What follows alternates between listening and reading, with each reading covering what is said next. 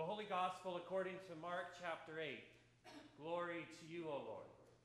Jesus began to teach them that the Son of Man must undergo great suffering and be rejected by the elders, the chief priests, and the scribes, and be killed, and after three days rise again.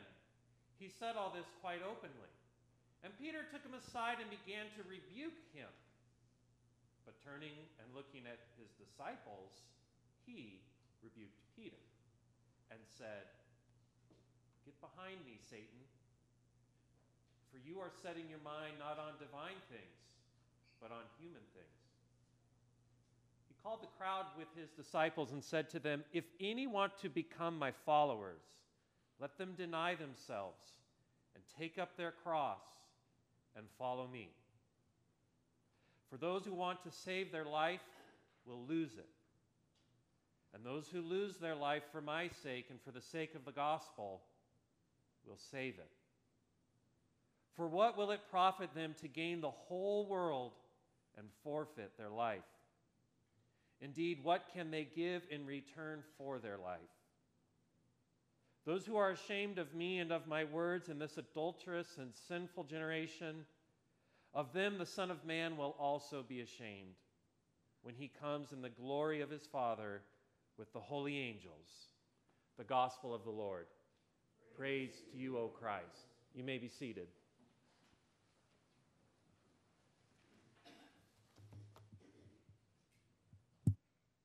Good morning.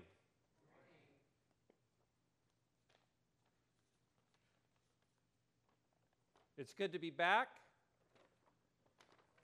a few weeks ago, I was gone because of COVID. We had Pastor Maria with us last week. I had some vacation time. Thank you for affording that to me and my family. And you had Pastor Tom, and so it is very good to be with you. Let us pray. Holy God, please bless us as we study this challenging message you have given to us to take up our cross and follow you. Amen. I can understand Peter's struggle to not want Jesus to go and suffer and die. I don't want Jesus to do that either. This past week, I went down to San Diego for a training through our synod with other pastors and our Bishop Dave, deacons, and lay leaders. The training was dedicated to the subject of visiting those who are dying. This is a very important topic, and I would like to share a little bit about what I learned with you. The biggest problem is that we are often afraid to be with someone who is dying or has recently died. There's a temptation to deny or not show up. To, there's a temptation not to accept the reality of death. We who were there had an opportunity to share with one another what have been some of the most difficult situations we have dealt with around death and dying. And a pattern quickly emerged. The most difficult situations we had experienced, those who were there, were the ones where we were not able to be there. When we weren't there to be able to say goodbye.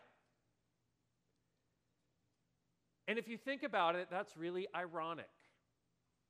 That when we deny death, it hurts more.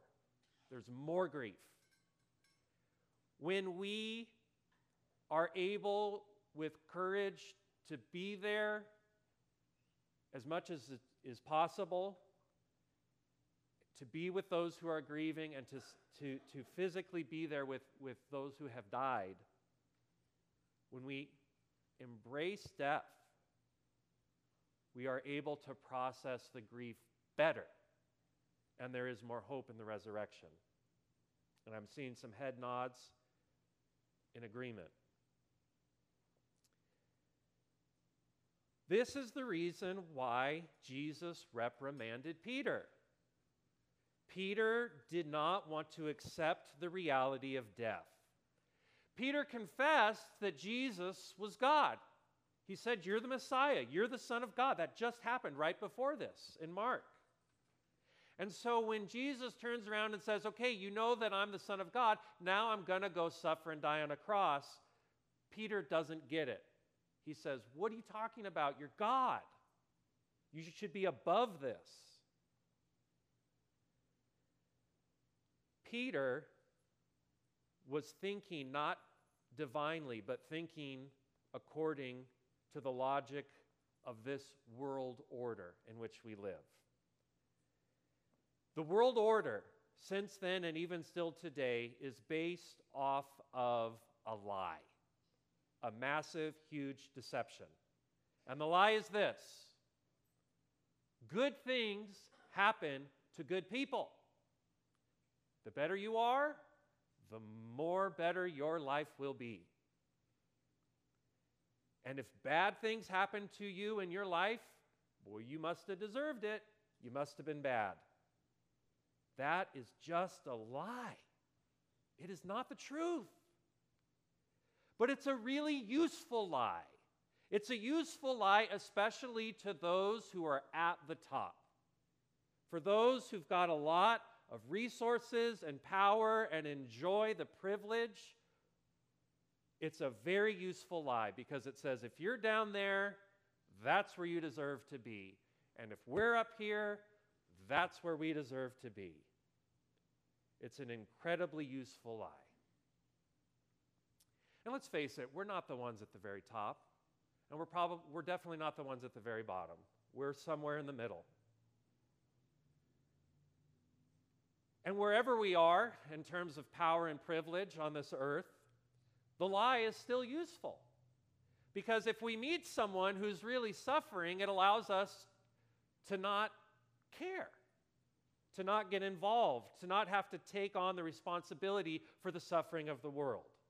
And we see this happen in subtle ways all around us, especially in the news. Doesn't matter which one, they all do some very similar things. We see someone who is a refugee. They're a refugee because the resources from their country have been extracted.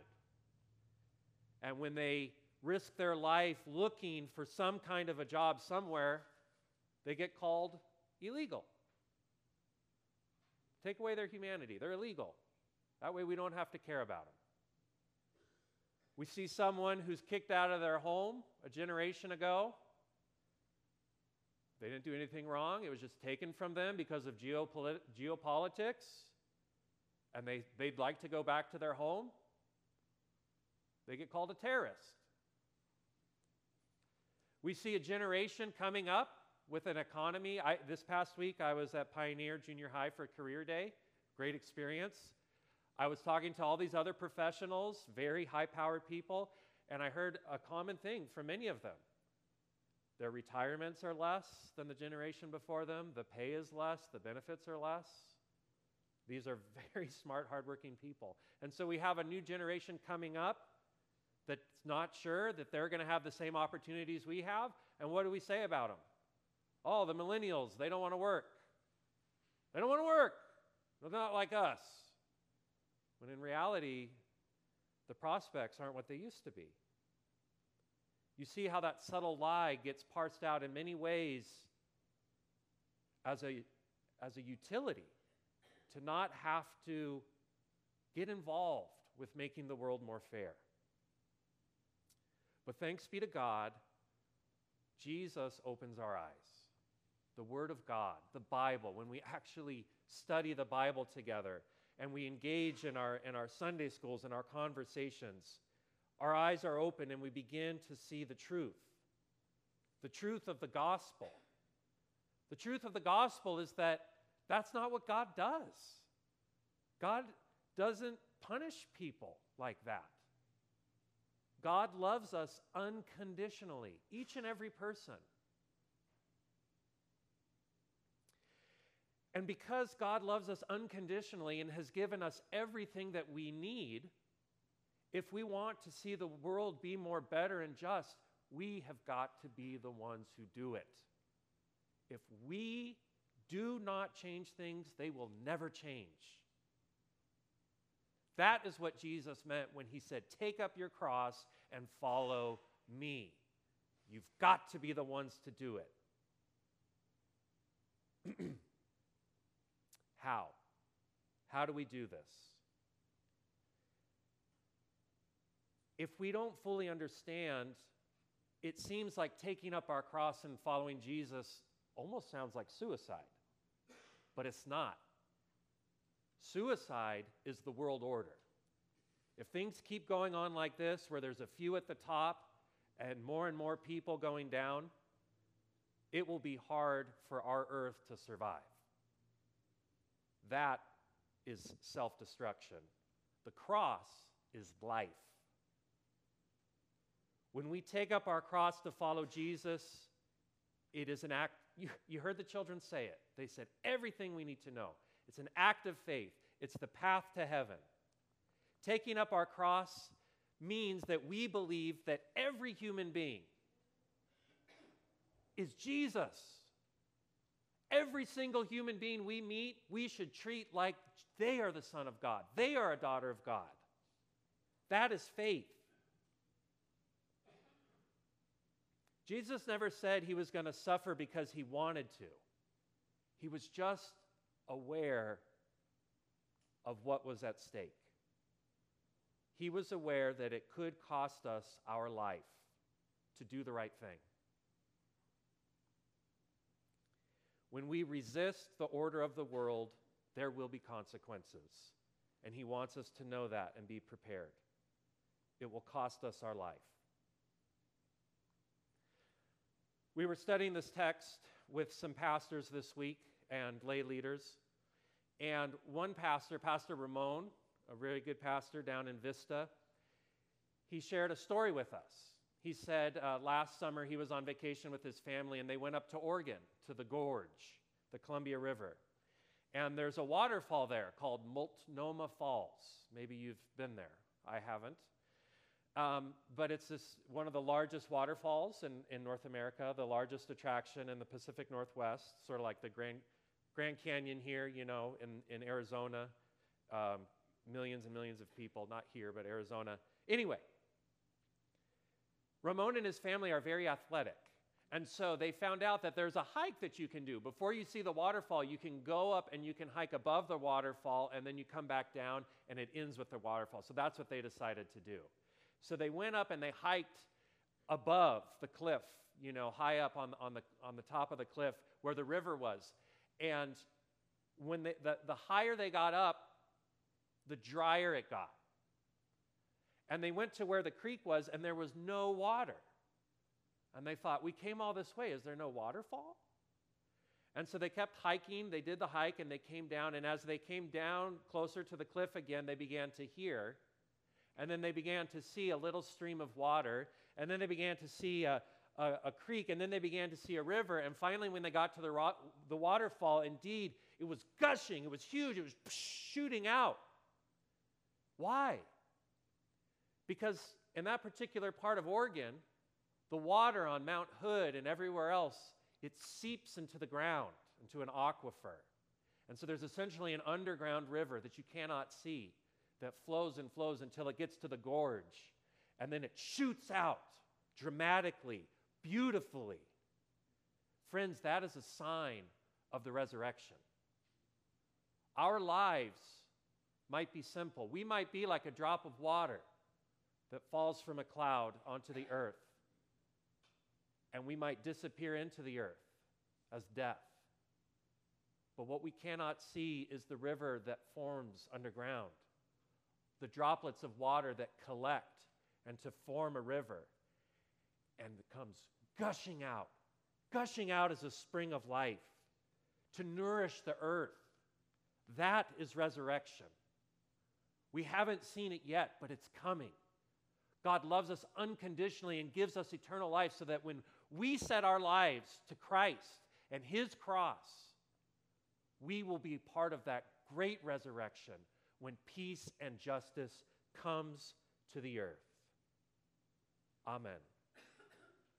Please stand as you're able for the hymn of. Oh, actually, no, please don't stand. We have a very, very